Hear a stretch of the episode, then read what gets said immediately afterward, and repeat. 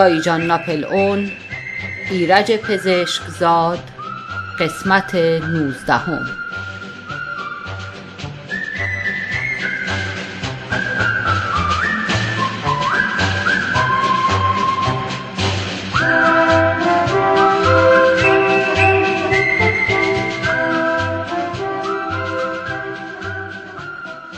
فصل بیست. سلام مشقاسم صبح شما بخیر. سلام بابام جان. چطور باز سهرخیز شدی؟ بابام جان تو که صبح به این زودی می‌توانی بلند بشوی هر روز همین موقع پاش و دو تا رکت نماز بخوان. این دنیا آخر عاقبتی ندارد. فکر آن دنیا هم باش. چشم مشقاسم من با خودم شرط کرده ام که وقتی بزرگ شدم یعنی وقتی درسم تمام شد حتما نماز بخوانم. بابام جان نماز بزرگ و کوچک ندارد. ما یک همشهری داشتیم. اگر میگذاشتم که قصه اش را شروع کند دیگر فرصت از دست می‌رفت. حرفش را بریدم. مشقاسم می توانم خواهش کنم این کاغذ را بدهید به لیلی؟ باز شبی فکرهای عشق و عاشقی به سرت زده؟ این کار هم بیمعصیت نیست. آدم دختر دم بخت مردم را هوایی بکند بعدش هم بیفایده؟ یک چیزی می‌خواستم بگویم اما راستش نمی‌دانم که. مشقاسم لحظه ای به فکر فرو رفت. من از قیافش حدس زدم که اتفاق تازه ای افتاده است. با هیجان پرسیدم راجب من و لیلی؟ نه نه اصلا هیچی. پنداری یک هوا. خواهش می‌کنم مشقاسم خواهش می‌کنم بگو. لا اله الا الله. آدم زبان صاحب مرده اش را اگر یعنی راستش دروغ چرا تا قبر؟ آ آ. اصلا چیزی نبود. به التماس افتادم دل مشقاسم به رحم آمد یا نتوانست به عشق طبیعی خود به پرحرفی غالب شود سری تکان داد و گفت راستش عروسی لیلی خانم با پوری آقا دارد سر می‌گیرد چی؟ عروسی؟ چطور مشقاسم؟ خواهش می‌کنم چیزی را از من پنهان نکن تو را به جان هر کس دوست داری هر چه میدانی به من بگو. مشقاسم کلاه خود را کمی بالا زد. پیشانی را خاراند و گفت پنداری ناخوشی پوری آقا پاک خوب شده. یعنی دوا درمان دکتر ناصر الحکما کار خودش را کرده. مش قاسم خواهش می‌کنم رو راست حرف بزن. چه اتفاقی افتاده؟ چه خبری داری؟ والا بابام جان دروغ چرا؟ تا قبر؟ آ آ. پنداری آن قوه برقی که دکتر به دل و روده های پوری آقا میگذاشت کار خودش را کرده. حالا می‌خواهند امتحانش کنند. چطوری می‌خواهند امتحانش کنند؟ آخر مگر می‌شود که؟ آره بابام جان. یک زن پیدا کرده اند که اما اینکه می‌گویم باید قسم بخوری که از ما نشنیده بگیری. قسم می‌خورم به جان آقا جان به قرآن مجید به جان لیلی. این پسر که ناموسش از مردی افتاده بود حالا پنداری. یعنی که خلاصه درست شده. می‌خواهند یک زن بیاندازند جلو دستش که امتحان کند. اگر تو این امتحانش رفوزه نشود فرداش عروسی با لیلی خانم را راه میاندازند. با اینکه هنوز موضوع را نفهمیده بودم نفسم در سینه بند آمده بود. با دهن باز و چشمهای مبهوت مشقاسم را نگاه می‌کردم. در انتظار توضیحات بیشتر او بودم. راه افتاد و گفت بابام جان صبر کن من بروم شیر بخرم برگردم. برات تعریف می‌کنم. مشقاسم از در باغ بیرون رفت و من بهت زده و بی حرکت بر جا ماندم. صبح یک جمعه بهاری در سال 1331 بود. مشقاسم مدتها بود که راز مرا از دهن خودم شنیده بود. چند ماهی از شب مهمانی آقا به افتخار آسپیران قیاس آبادی میگذشت و من رنج و محرومیت بسیار تحمل کرده بودم. بعد از آن شب کذایی که به دعوا و مرافعه و زد و خورد انجامید و موجب شد که چند ردیف سیم خاردار بین من و لیلی جدایی بیاندازد سه چهار ماه تمام مرزها به رویم بسته بود. دایی جان که خانه خودش را از خانه ما با سیم خاردار جدا کرده بود نه تنها هر نوع تماس را بین من و لیلی ممنوع کرده بود بلکه سایر افراد خانواده او هم حق حرف زدن با افراد خانواده آقاجان را نداشتند. از طرفی چون سخت معتقد بود که انگلیسا خانواده او را هم از انتقام و زجر و شکنجه معاف نخواهند کرد از دایجان سرهنگ خواسته بود که یک مستر خصوصی بگیرد. این مستر که ترک زبان بود و از فارسی جز چند کلمه چیزی نمی‌دانست مردی قوی هیکل و خشن بود. صبحها همراه لیلی تا دم مدرسه می‌رفت و ظهرها او را به خانه برمیگرداند. همینطور عصرها من به هیچ وجه نمی توانستم آنطور که نقشه کشیده بودم در راه مدرسه یک کلمه با لیلی حرف بزنم. یکی دو دفعه که سعی کردم با رد و بدل کردن دو کلمه سر راهش ایستم مستر کمربند زخیم و خشن خود را از کمر باز کرده و طوری به طرف من حمله برد که اگر با تمام قوت پاهایم فرار نکرده بودم به دست او کشته شده بودم. تلفن هم تحت کنترل شدید قرار گرفته بود. بعد از مدتی تلاش بینتیجه برای دیدن و حرف زدن با لیلی عاقبت تنها راه نجات را در این دیدم که راز عشقم را با مشخاصم که پیدا بود ماجرا را حدس زده است علنا در میان بگذارم و از او کمک بخواهم.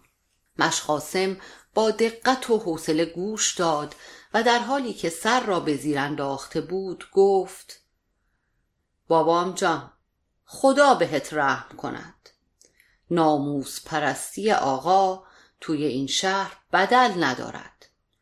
اگر آقا بفهمد یکی خاطرخواه دختر همسایه اش هم شده شکمش را پاره می کند چه برسد به دختر خودش؟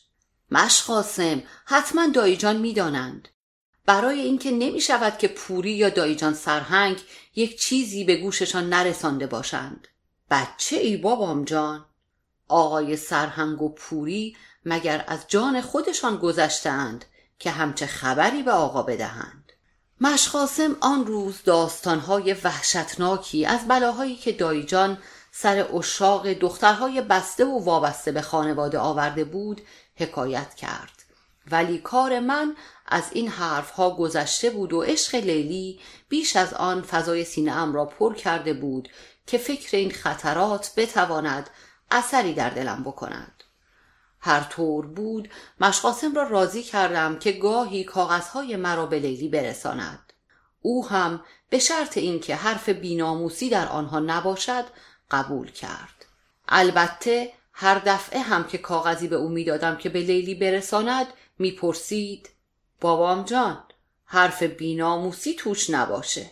قول می‌دهم مشخاصم که هیچ حرف بدی ننوشتم مدتی طولانی جز این کاغذها که آن هم اگر بیش از یکی در هفته می‌شد مشقاسم از رساندن خودداری می‌کرد و دو سه بار که تصادفا لیلی را دیدم رابطه ما قطع بود و من بدبختی و مشقت بیحسابی را تحمل می کردم. خوشبختانه جنگ دوره اخیر بین آقاجان و دایجان سه چهار ماه بیشتر طول نکشید و بر اثر مساعی شبان روزی خانواده به صلح انجامید. علت واقعی آشتی کنان را امروز می توانم حدس بزنم. از آغاز مرافعه وحشت دایجان از انگلیسا و انتقامجویی آنها روز به روز زیادتر می‌شد به طوری که خود را تقریبا در اتاق زندانی کرده بود حتی موقع خواب هفت تیر از او جدا نمی‌شد مشقاسم هر شب با تفنگ در راهروی جلوی اتاق او میخوابید پنجره اتاق خواب را با میله های آهنی پوشانده بود. بر اثر اصرار زندایی که زندگی را برای خودش و بچه ها به این ترتیب غیرقابل تحمل می‌دید جلسات شورای خانوادگی به طور خیلی محدود مرکب از دایجان سرهنگ و اسدالله میرزا و شمسلی میرزا و یکی دو نفر دیگر چند بار تشکیل شد. من جریان ماوقع را از اسدالله میرزا میشنیدم. هر یک از این افراد به طور جداگانه با دایجان ناپل اون صحبت کرده بودند. دایجان اعتقاد تازه‌ای پیدا کرده بود. انگلیسا با ایادی هیتلر درباره او توافق کرده بودند. به این معنی که انگلیسا جای دیگری به هیتلر امتیازاتی داده بودند به این شرط که او دست آنها را در انتقام جویی نسبت به دایجان باز بگذارد. و به همین علت هیتلر معمور مخفی خود یعنی هوشنگ واکسی را برده بود. اسدالله میرزا با ابتکار خود بدون اطلاع سایرین دو سه دفعه با صدای مبدل از طرف هیتلر به دایجان تلفن کرده و با گفتن رمز مخصوص سعی کرده بود او را متقاعد کند که برداشتن واکسی از آنجا به علت اطمینان خاطر هیتلر از رفع خطر بوده و واکسی به مأموریت مهم دیگری اعزام شده است. ولی دایجان باور نکرده بود و پیغام های تندی برای هیتلر رو گرین داده بود. حتی هیتلر را مردی سازشکار و نوکر انگلیسا خوانده بود و گفته بود در صورتی می‌تواند اطمینان پیدا کند که دوباره واکسی را مأمور حفاظت او بکنند. در نتیجه اسدالله میرزا سخت به تلاش افتاد که بلکه بتواند واکسی را پیدا کند. بعد از تحقیقات وسیع دانست که واکسی از ترس شیرعلی قصاب از محله ما فرار کرده است. ظاهرا همان روز گم شدن واکسی برخوردی بین او و شیرعلی قصاب رخ داده بود. به این معنی که واکسی به تاهره زن شیرعلی متلکی گفته بود و تصادفاً شیرعلی سر رسیده بود. با ران گوسفند ضربتی به سر واکسی زده و در حالی که از شدت خشم مثل کوه آتش فشان میقرید به خانهاش دویده و ساتور به دست خارج شده بود. همین حمله کافی بود که واکسی با تمام قدرت پاهای جوانش دویده و خود را از محلکه نجات داده بود بدون اینکه دیگر پشت سر را نگاه کند. اسدالله میرزا با زحمات زیاد شیرعلی را وادار کرده بود که گناه واکسی را ببخشد. بعد با تلاش شبانه روزی موفق شد که واکسی را در خیابان امیریه که فاصله زیادی با خانه ما داشت پیدا کند. واکسی بعد از سه ماه غیبت به محل سابق کار خود یعنی روبروی در باغ برگشت و دایجان چند روزی نسبتا آرام گرفت. ولی از ده پانزده روز بعد دوباره نقمه را آغاز کرد. در هر حال انگلیسا گناه او را نمی بخشند. من امروز می توانم علت آشتی کنان دایجان با آقاجان را تجزیه و تحلیل کنم. تمام افراد خانواده سعی داشتند به هزار دلیل ثابت کنند که انگلیسا از گناه او گذشتهاند. ولی دایجان نمی توانست این امر را در ذهن خود و در دل خود جا بدهد. در این جمعی که هیچ کس حاضر نبود واقعیت وضعیت خطرناک او را درک کند احتیاج به وجود کسی داشت که مثل او معتقد باشد انگلیسا از گناه کسی آن هم گناه به این بزرگی یعنی نابود شدن فوجها و لشکرهای فراوان نمی‌گذارند و تا بانی شکستهایشان را به خاک سیاه ننشانند آرام نمی‌گیرند. و این آدم کسی جز آقاجان نبود. در نتیجه این وضع روحی کسی که قدم اول را در راه صلح گذاشت در واقع خود دایجان بود. البته تلاش اسدالله میرزا به خواهش و التماس من نقش مهمی را بازی کرد. خلاصه بعد از نزدیک چهار ماه جنگ و جدل آشتی کردند و قسمتی از سیمهای خاردار برچیده شد و دوباره من توانستم لیلی را ببینم. البته نه به آزادی سابق چون این دفعه پوری سخت مواظب ما بود. پوری مرا تهدید کرده بود که اگر یک بار دیگر ببیند که دوروبر لیلی گشتم کاغذ عاشقانه ای را که به لیلی نوشته بودم و او تصاحب کرده بود به دایجان ناپل اون خواهد داد. من برای راحت کردن خیال او با هم دستی لیلی تظاهر کرده بودم که همه چیز بین ما تمام شده و من دیگر به لیلی فکر نمی کنم. اما خوشبختانه پوری هم قدمی برای ازدواج پیش نگذاشته بود علت هم البته ملاحظه حال من نبود بعدها دانستم که بر اثر یک شک روحی که موقع حمله قوای متفقین با شنیدن صدای تفنگ به او وارد شده بود و همچنین به علت ای که با از دست دادن یکی از اعضای جهاز تناسلی به او آرز شده بود از حال ازدواج افتاده بود و خیلی پنهانی پیش دکتر ناصر الحکما به معالجه مشغول بود. برگشتن مشقاسم رشته افکارم را پاره کرد. صبر کن بابام جان من این بادیه شیر را بگذارم مطبخ. برمیگردم. مشقاسم به باغ برگشت در حالی که پاچه های شلوار خود را بالا می‌زد که مشغول آب دادن گلها بشود گفت خاطرت باشد بابام جان. قسم خوردی که از ما نشنیده بگیری. مشقاسم صد دفعه دیگر هم حاضرم قسم بخورم. قول شرف می دهم که اگر بند از بندم جدا کنند نگویم که از شما شنیدم. چرا حرف نمی‌زنید؟ دارم از انتظار میمیرم. چه اتفاقی افتاده؟ موضوع امتحان چی بود؟ والا بابام جان دروغ چرا؟ تا قبر؟ آ آ. آنکه ما به گوش خود شنیدیم. مشقاسم دوروبر خود را نگاه کرد و با صدای آهسته ادامه داد. دیروز آقای سرهنگ آمده بود پیش آقا. رفتند توی اتاق در را بستند.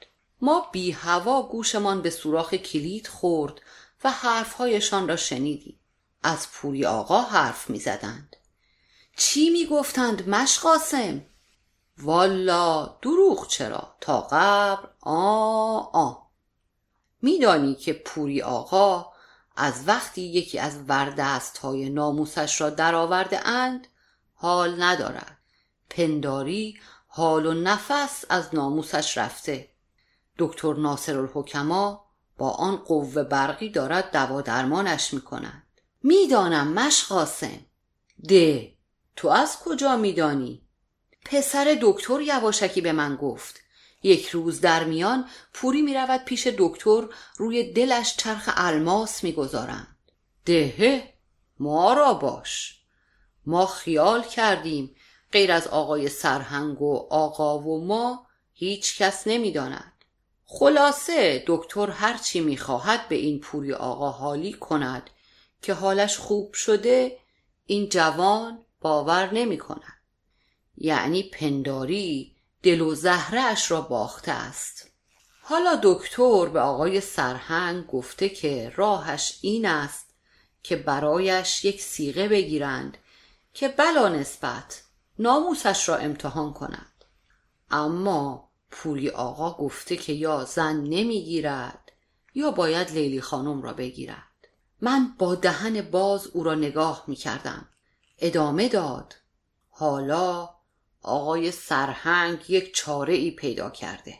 با این اختر خانم خواهر قیاسابادی قرار گذاشتهاند که یک پول خوبی بهش بدهند که پولی آقا را امتحان کنند چی؟ خواهر آسپیران قیاسابادی؟ مگر می شود؟ این چیزها مگر؟ آره بابام جان این زنیکه سلیته هم نه نگفته. دایی جان چی گفتند؟ مش قاسم. آقا هم اول نو و نو می کرد اما آخرش قبول کرد. آسپیران قیاس آبادی چطور؟ او هم این موضوع را می‌داند والا دروغ چرا؟ تا قبر آ آ. این همشهری ما از وقتی قمر خانم زایید بچه هم از غذای روزگار شکل خواهرش درآمد دیگر خدا را بنده نیست. نه آدمیت می‌فهمد نه ناموس. دیدی چطوری بیچاره دوستلی و عزیز خانم را از خانه بیرون کردند؟ تازه اگر بفهمد یک پولی می‌گیرد زبانش را می‌کشد توی دهنش. حالا کی این کار را می‌خواهند بکنند؟ والا دروغ چرا؟ تا قبر؟ آ آ. اینجاش را دیگر یواش گفتند ما درست نشنیدیم. پنداری امروز فردا قرار شده آقای سرهنگ و خانم بروند از خانه بیرون پوری آقا را بگذارند توی خانه. یعنی یک بهانه ای پیدا کنند که پوری آقا را نبرند. برای اینکه خودش نباید بداند. آن وقت این اختر یک چیزی را بهانه کند برود آنجا کارش را بسازد. مشقاسم شما خیال می‌کنید؟ یعنی فکر می‌کنید این امتحان؟ یعنی فکر می‌کنید بشود؟ والا بابام جان اگر این سلیته است همه کار می‌تواند بکند. این بلا نسبت بلا نسبت بلا نسبت. مرحوم آقای بزرگ را هم اگر بخواهد می‌تواند توی قبر سر حال بیاورد. خود ما را هم بلا نسبت اگر رویش می‌دادیم به معصیت کاری می‌کشید. من بدون اینکه بدانم چه می‌گویم گفتم مشقاسم چطور است مواظبش باشیم؟ نگذاریم با پوری تنها بماند. خب یک وقت دیگر که تو مواظبش نباشی می‌رود. باید یک فکر دیگری بکنی. یک جوری نباید باشد که معلوم بشود تو چیزی میدانی. غیر از آقا و آقای سرهنگ و آن گیس بریده هیچ کس نمی‌داند. اگر سر و صدایش در بیاید آقا یک گلوله توی مغز ما خالی می کنند. اصلا آقا می‌گویند که اگر انگلیسا بفهمند یک همچی کاری شده آبروی آقا را توی شهر می‌برند. راستش هم همین است. انگلیسا را چه دیدی؟ مش قاسم من نمی‌دانم چه کار باید بکنم. بالاخره یک فکری باید بکنیم. اما تو رو خدا اگر فهمیدید چه موقع می‌خواهند این کار را بکنند به من بگویید. خاطر جمع باش می‌گویم. اما یک کاری نباید بکنی که ما این وسط بده بشویم. ما خودمان بیشتر از تو می‌خواهیم این کار را به هم بزنیم. ناموس یک دختر قیاس آبادی مثل ناموس خودمان است. توی تمام ولایت بگردی یک جا را پیدا نمی کنی که مثل مملکت قیاس آباد ناموسشان را دوست داشته باشند. مشخاصم دوباره مرا قسم داد که این راز را پیش خودم نگه دارم و کاری نکنم که معلوم بشود او چیزی به من گفته است. به خصوص خطر دخالت انگلیسا را یادآوری کرد. پریشان و درمانده به اتاق خودم برگشتم. مدتی طولانی فکر کردم ولی هیچ راهی به نظرم نرسید. یعنی راههایی که به ذهنم می آمد هر کدام اشکال عمده ای داشتند. با ناامیدی به راه افتادم که سری به خانه اسدالله میرزا بزنم. می‌دانستم که به سفر رفته است. وقتی جلوی خانه او رسیدم ناگهان مثل اینکه خدا در بهشت را به رویم باز کرد. چون صدای گرامافون او را شنیدم. خدا را شکر که اینجا هستید اما اسدالله کی برگشتید؟ دیشب بابا جان باز چه خبر شده؟ رنگت چرا پریده؟ باز دایی جان و آقا جان دعوا کردند. یا ژنرال ویول به خانه دایی جان حمله کرده؟ بدتر از اینها اما اسدالله خیلی بدتر. اسدالله میرزا سوزن را از روی صفحه گرامافون برداشت و گفت moment moment می‌خواهی حدس بزنم؟ با لیلی جان یک سری تا سان فرانسیسکو زده اید یک سوقاتی هم توی جامدان لیلی جا گذاشته ای نه امو اسدالله شوخی نکنید موضوع خیلی مهمتر است. اه خفه بشوی مرد. پس اصلا موضوع سان فرانسیسکو نیست؟ لس آنجلس هم همان پشت است. اگر موضوع آن هم باشد بد نیست. نه امو اسدالله اما باید قسم بخورید. این چیزی که می‌گویم بین خودمان باشد. moment. پس اصلا و ابدا ربطی به سان فرانسیسکو ندارد؟ با بیحوصلگی جواب دادم. چرا ربط دارد؟ ولی مربوط به پوری است. خاک بر سرت نکنند. آنقدر دست دست کردی که پوری لیلی جان را برد سان فرانسیسکو. نه نه نه اصلا گوش نمی کنید. پوری با یکی دیگر سان فرانسیسکو. پس تو چه مرگی داری؟ می‌خواهی دروازه تمام سان فرانسیسکوهای شهر را ببندی؟ اصلا سان فرانسیسکو بشود شهر ممنوعه. اسدالله میرزا طوری سرحال بود که نمی‌شد با او حرف زد. از بیحوصلگی فریاد زدم. آخر یکی دو دقیقه به حرف من گوش بدهید. چشم چشم. بند سراپا گوش هستم. حرفتان را بفرمایید. بعد از اینکه اسدالله میرزا را به روح تمام گذشتگان و انبیا و اولیاء الله قسم دادم که موضوع پیش خودش بماند ماجرا را برایش شرح دادم. آنچنان قهقهه خنده به او آرز شد که از روی تخت به زمین افتاد. وقتی بعد از مدتی خنده اش آرام گرفت اشک چشمها را پاک کرد و با کلمات بریده از خنده گفت به این ترتیب دکتر برای امتحان اثر معالجاتش یک سان فرانسیسکو تجویز کرده. چه دکتر خوبی! من از اول می‌گفتم که این ناصر الحکما نابغه است. کاشکی مریضش من بودم. اگرچه اگر من بودم دوا را از یک داروخانه دیگری می خریدم. با اینکه حال و حوصله ای نداشتم خندم گرفت و گفتم برای اینکه دوا قبلا مصرف شده است. نه خدا شاهد است اگر من به اختر خواهر آسپیران دست زده باشم.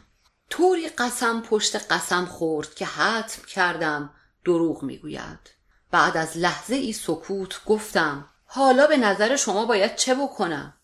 اگر در این امتحان قبول بشود حتما هفته آینده خواستگاری است و هفته بعد عقد کنان. من به هر قیمتی هست باید نگذارم قبول بشود. مومنت تو از کجا میدانی قبول بشود؟ شاگرد به این کودنی؟ امو اسدالله شنیدم این اختر خیلی. حرفم را بری آره درست شنیده ای ممتحن خیلی خوبی است. اصلا امتحانش رفوزه ندارد. من خاک بر سر اگر به فکرم رسیده بود می‌دادم اول تو را یک امتحان بکند تو جغرافیت خیلی خراب است. نه سان فرانسیسکو می‌شناسی نه لس آنجلس. امو اسدالله خواهش می‌کنم شوخی نکنید. من به شما پناه آوردم که یک فکری برای این کار بکنید. کاری ندارد. یک لگت زدی یکی. چی می‌گفت مشقاسم؟ یک وردست ناموسش را ضایع کردی. حالا یک لگت دیگر بزن. آن یکی وردست دیگرش را هم ضایع کن. آن وقت می شود آقا پوری خان خاجه خیالت برای همیشه راحت می شود. امو اسدالله. گرچه فردا یک خواستگار دیگر می آید. پس فردا خواستگار سوم و تو باید کار و کاسبیت را کنار بگذاری. همینطور صبح تا شب لگت بزنی تو ناموس مردم. اما اسدالله من فکر کردم اسخر دیزل رفیق اختر را. به به آفرین به این فکر پرنبوغ تو. همین مانده که آن عرقخور دیوانه را بیاوری بالای سر مترسش. یک خونی هم راه بندازی. کار از این راحت تر می توانی بکنی. دست لیلی را بگیر سر بزنگاه ببرش سر جلسه امتحان. این کار را نمی توانم بکنم. برای اینکه قول شرف داده ام نگذارم معلوم شود چه کسی این موضوع را به من گفته. وانگهی چطور لیلی را؟ عجب قول شرف را رعایت کردی. من که به شما نگفتم کی به من گفته است. خیال می‌کنی نمی‌فهمم کی به تو گفته. از دور داد می‌زند کار کی بوده. فکر می‌کنید کی گفته اما اسدالله؟ اسدالله میرزا چهار انگشت دست راست را از هم باز کرد و گفت دروغ چرا؟ تا قبر؟ آ آ چهار انگشت بیشتر نیست. نه امو اسدالله باور کنید مشقاسم هیچ از این ماجرا خبری ندارد. خیلی خوب خیلی خوب. لازم نیست قسم و آیه بخوری به نظر من یا باید موضوع را به لیلی بگویی و آشوب و فتنه بپا کنی یا اسقر دیزل را خبر کنی خون شاگرد و ممتحن را بریزی. یا اینکه از حالا تا موقع امتحان پا به پای پوری و اختر زاغ سیاهشان را چوب بزنی که تا خواستند امتحان را شروع کنند شروع به هوار کشیدن بکنی. مدتی با اسدالله میرزا صحبت کردم. گاهی جدی و گاهی شوخی برای کار من چارجویی می کرد. به این نتیجه رسیدیم که حتی اگر اختر را از میدان بدر کنیم دیگری را پیدا خواهند کرد. عاقبت اسدالله میرزا در حالی که سیگاری آتش می‌زد گفت به نظر من باید بگذاری جلسه امتحان تشکیل بشود آن وقت یک سر و صدایی راه بیاندازی که شاگرد برای مدتی مسئله یادش برود و دوباره یکی شش هفت ماهی چرخ الماس دکتر ناصر الحکما راه بیفتد و بعد هم خدا کریم است. شاید در این مدت انگلیسا دایجان را یا پوری را به انتقام زجرهایی که از دایجان دیده اند سر به نیست کنند. ناگهان فکری به خاطرم رسید. فاتحانه فریاد زدم. اما اسدالله پیدا کردم. اگر موقع امتحان را بتوانم بفهمم سر به زنگاه یک تیر در می کنم یا یک ترقه می کنم که پوری بترسد. آخر می‌دانید که دکتر ناصر الحکما به دایجان گفته است که این گرفتاری پوری فقط مال آن لگد من نیست. شوک روحی هم که موقع حمله متفقین بهش وارد شده مؤثر بوده. یعنی صدای تفنگ شنیده. ترسیده. اما مواظب باش ترقه چشم و چالش را کور نکند. تعادل پایین بدنش را به هم زدی. حالا تعادل بالایش را به هم نزنی. این مرد نابغه برای آینده ملت لازم است. مخصوصا حالا که در اداره مالیات بر درآمد هم شغل گرفته. نه خاطر جمع باشید. می‌دانم چه کنم. اما خواهش می‌کنم بیگدار به آب نزن. وقتی آن جاسوس ناشناست خبر داده که تاریخ امتحان معین شده یک خبری هم به من بده. چشم اما اسدالله. اسدالله میرزا با خنده گفت اما خواهش می‌کنم ممتحن را از خودت نرنجان. من می‌خواهم ازش خواهش کنم از خودت یک امتحان نهایی بکند و به تو مرد گنده یاد بدهد که سان فرانسیسکو جای خوش آب و هوایی است و از آن خوش آب و هواتر لس آنجلس. خدا حافظ عمو اسدالله. خدا حافظ ممنوع سان فرانسیسکو.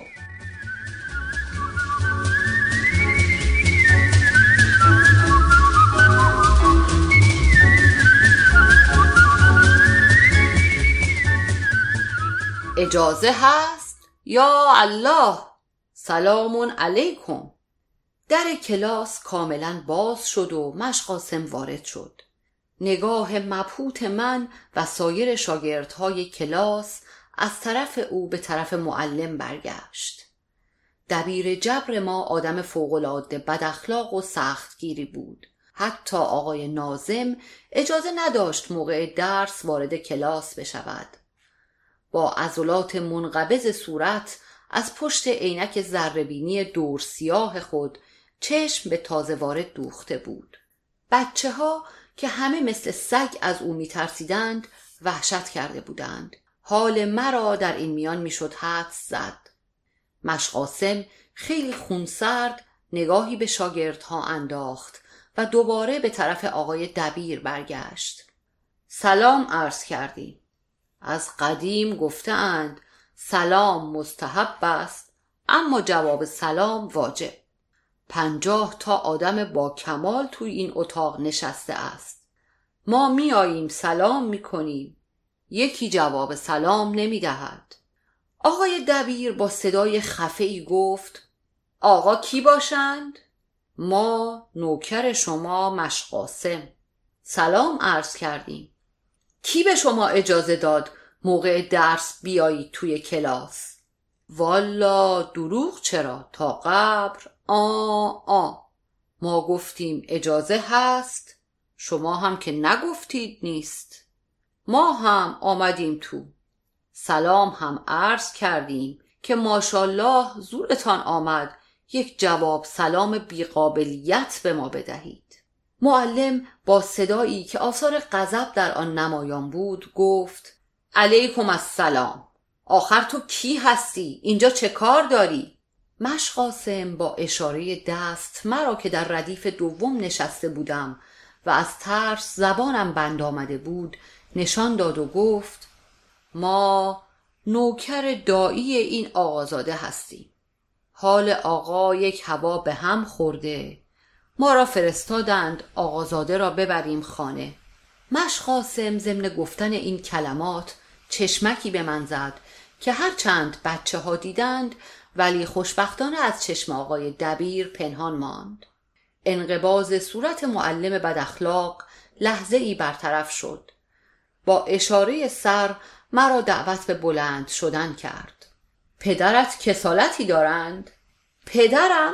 یعنی نه آقا یعنی رو به مشقاسم کرد پس چطور شده که یک باره مریض شده اند؟ والا آقا ما هم نفهمیدیم یعنی بنده خدا همینطور نشسته بود داشت قلیانش را می‌کشید. یک دفعه انگار نفسش پیچید توی دلش. یک پیچی به خودش داد و یک سیهی زد. افتاد زمین. مشقاسم باز با کمال بی احتیاطی چشمکی به من زد که خوشبختانه این بار هم آقای معلم ندید. خیلی خوب برو خانه. شما هم آقا دفعه دیگر اینطوری سرتان را نیندازید بیایید توی کلاس. من با عجله کتابها را جمع کردم. ولی وقتی کیف به دست به طرف در کلاس می‌رفتم معلم صدا زد. ببینم چهارشنبه هم مادر یکی دیگر یک دفعه مریض شد دنبالش آمدند.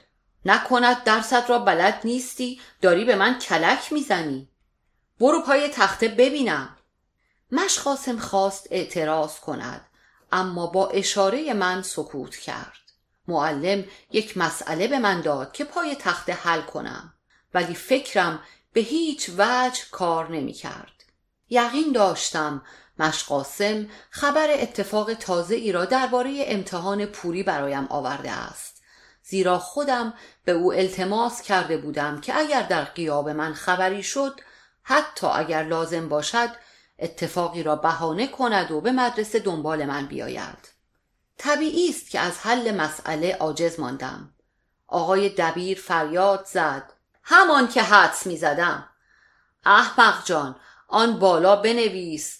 آ به اضافه ب به قوه دو. مساوی است با آ به قوه دو. به اضافه ب به قوه دو. به اضافه دو زب در آ زب در ب. حالا مسئله را حل کن. ببخشید آقای دبیر یعنی ما یعنی حواسمان پرت است. برای پدرمان ناراحتیم فکرمان کار نمی کنم عجب! بیا جلو بیا جلو جلوتر. من فکرتان را باز می کنم ترسان و لرزان به طرف او رفتم. یک سیلی به صورتم زد که گوشم سود کشید. دستم را به صورتم گرفتم و سرم را پایین انداختم. ولی مشقاسم ناگهان جلو آمد و فریاد زد. چرا بچه مردم را می‌زنید آقا؟ شما آقاتان دور از جان پس بیفتد درس یادتان میماند. به تو مربوط نیست برو بیرون. چی چی به ما مربوط نیست؟ ما باید بدانیم اینجا کلاس درس است یا دکان شیرالی قصاب. یک بارگی یک ساتور هم بیاورید اینجا مثل شیرالی می‌خواستم فریاد بکشم مشقاسم را ساکت کنم ولی صدایی از گلویم بیرون نیامد. معلم که از غضب رنگش سفید شده بود و چانهاش میلرزید نعره زد. یکی برود بگوید حاج اسماعیل بیاید این مرتیکه را بیاندازد بیرون. مشقاسم با قیافه برافروخته گفت ما خودمان می رویم خاطرتان جمع باشد. اینجا نمیمانیم. شکر خدا که ما کلاس و مدرسه نرفتیم از این کارها یاد بگیریم. خدا بیامرزد. ما یک همشهری داشتیم تو قیاس آباد معلم طوری نعره زد که پنجره ها لرزید. بیرون! من دست مشقاسم را گرفتم و با تمام قدرتم او را به دنبال خود از کلاس بیرون کشیدم. چند لحظه بعد در حالی که مشقاسم را سوار ترک بند دوچرخم کرده بودم به طرف منزل شروع به پا زدن کردم. مشقاسم تو پدرم را درآوردی. حالا این معلم چه بلاهایی سر من بیاورد. اما زود بگو چه اتفاقی افتاده. مشقاسم که زین دوچرخه را محکم چسبیده بود گفت همین معلم ها باعث و بانی این شاگرد محصل های لات بی پدر و مادرند که توی کوچه صبح تا غروب توی سر و کله هم می‌زنند بگو چی شده مشقاسم والا بابام جان ما بعد از ناهاری دیدیم آقای سرهنگ داشت با این اختر دم خانهشان پچ می‌کرد. یک ساعت بعد وقتی دیدیم که آقای سرهنگ با خانومش رفتند بیرون آدمها را هم تار و مار کردند. شستمان خبردار شد که یک خبری شده. همین نیم ساعت پیش این گیس بریده را هم دیدیم. هفت قلم خودش را ساخته بود. به خودمان گفتیم امروز یک خبرهایی هست و معطلش نکردیم و دویدیم دنبال تو. واسه اینکه قسممان داده بودی آمدیم اما جان آقات جان لیلی خانم اگر یک کاری بکنی که ما گیر بیفتیم. مشقاسم قول شرف می‌دهم. هر طوری هم که بشود محال است بگویم که از تو چیزی شنیدم. اما بابام جان یک وقت لگد مگدی بهش نزنی. آن وقت دیگر این قوم تا خونت را نریزند آرام نمی‌گیرند. نه مطمئن باش. قول می‌دهم که اصلا دست به پوری نزنم. اما مشقاسم اینها چرا این موقع؟ برای اینکه این موقع خانه خلوت است. بچه ها رفتند مدرسه اداره جاتی ها هم اداره هستند. پوری هم که اداره می رود والا نمی‌دانم چطور شده. امروز آقای سرهنگ نگذاشتند برود اداره. همین هم بیشتر ما را هوشیار کرد. خوشبختانه راه بین مدرسه و منزلمان کوتاه بود. خیلی زود رسیدیم. من از فشار پا زدن به نفس نفس افتاده بودم. مشقاسم را سر کوچه پیاده کردم و گفتم مشقاسم اول باید بفهمیم اختر رفته خانه دایی جان سرهنگ یا نه. اما بابام جان بگو می‌خواهی چه کار کنی. ما خیلی دلواپسیم. مشقاسم قول می‌دهم اذیتی به پوری نرسانم. فقط اگر دیدم کار دارد به جای باریک می‌کشد یک سر و صدایی می‌کنم که نتواند آن بیناموسی را بکنم. زنده باشی بابام جان خوشم آمد که آدم ناموس پرستی هستی. تو دنیا هیچی از ناموس بالاتر نیست. ما یک همشهری داشتیم. مشخاصم بعد برایم تعریف کن. الان برو ببین چه خبر است. من هم یک سری می‌زنم بالای پشت بام ببینم خانه دایجان سرهنگ چه خبر است.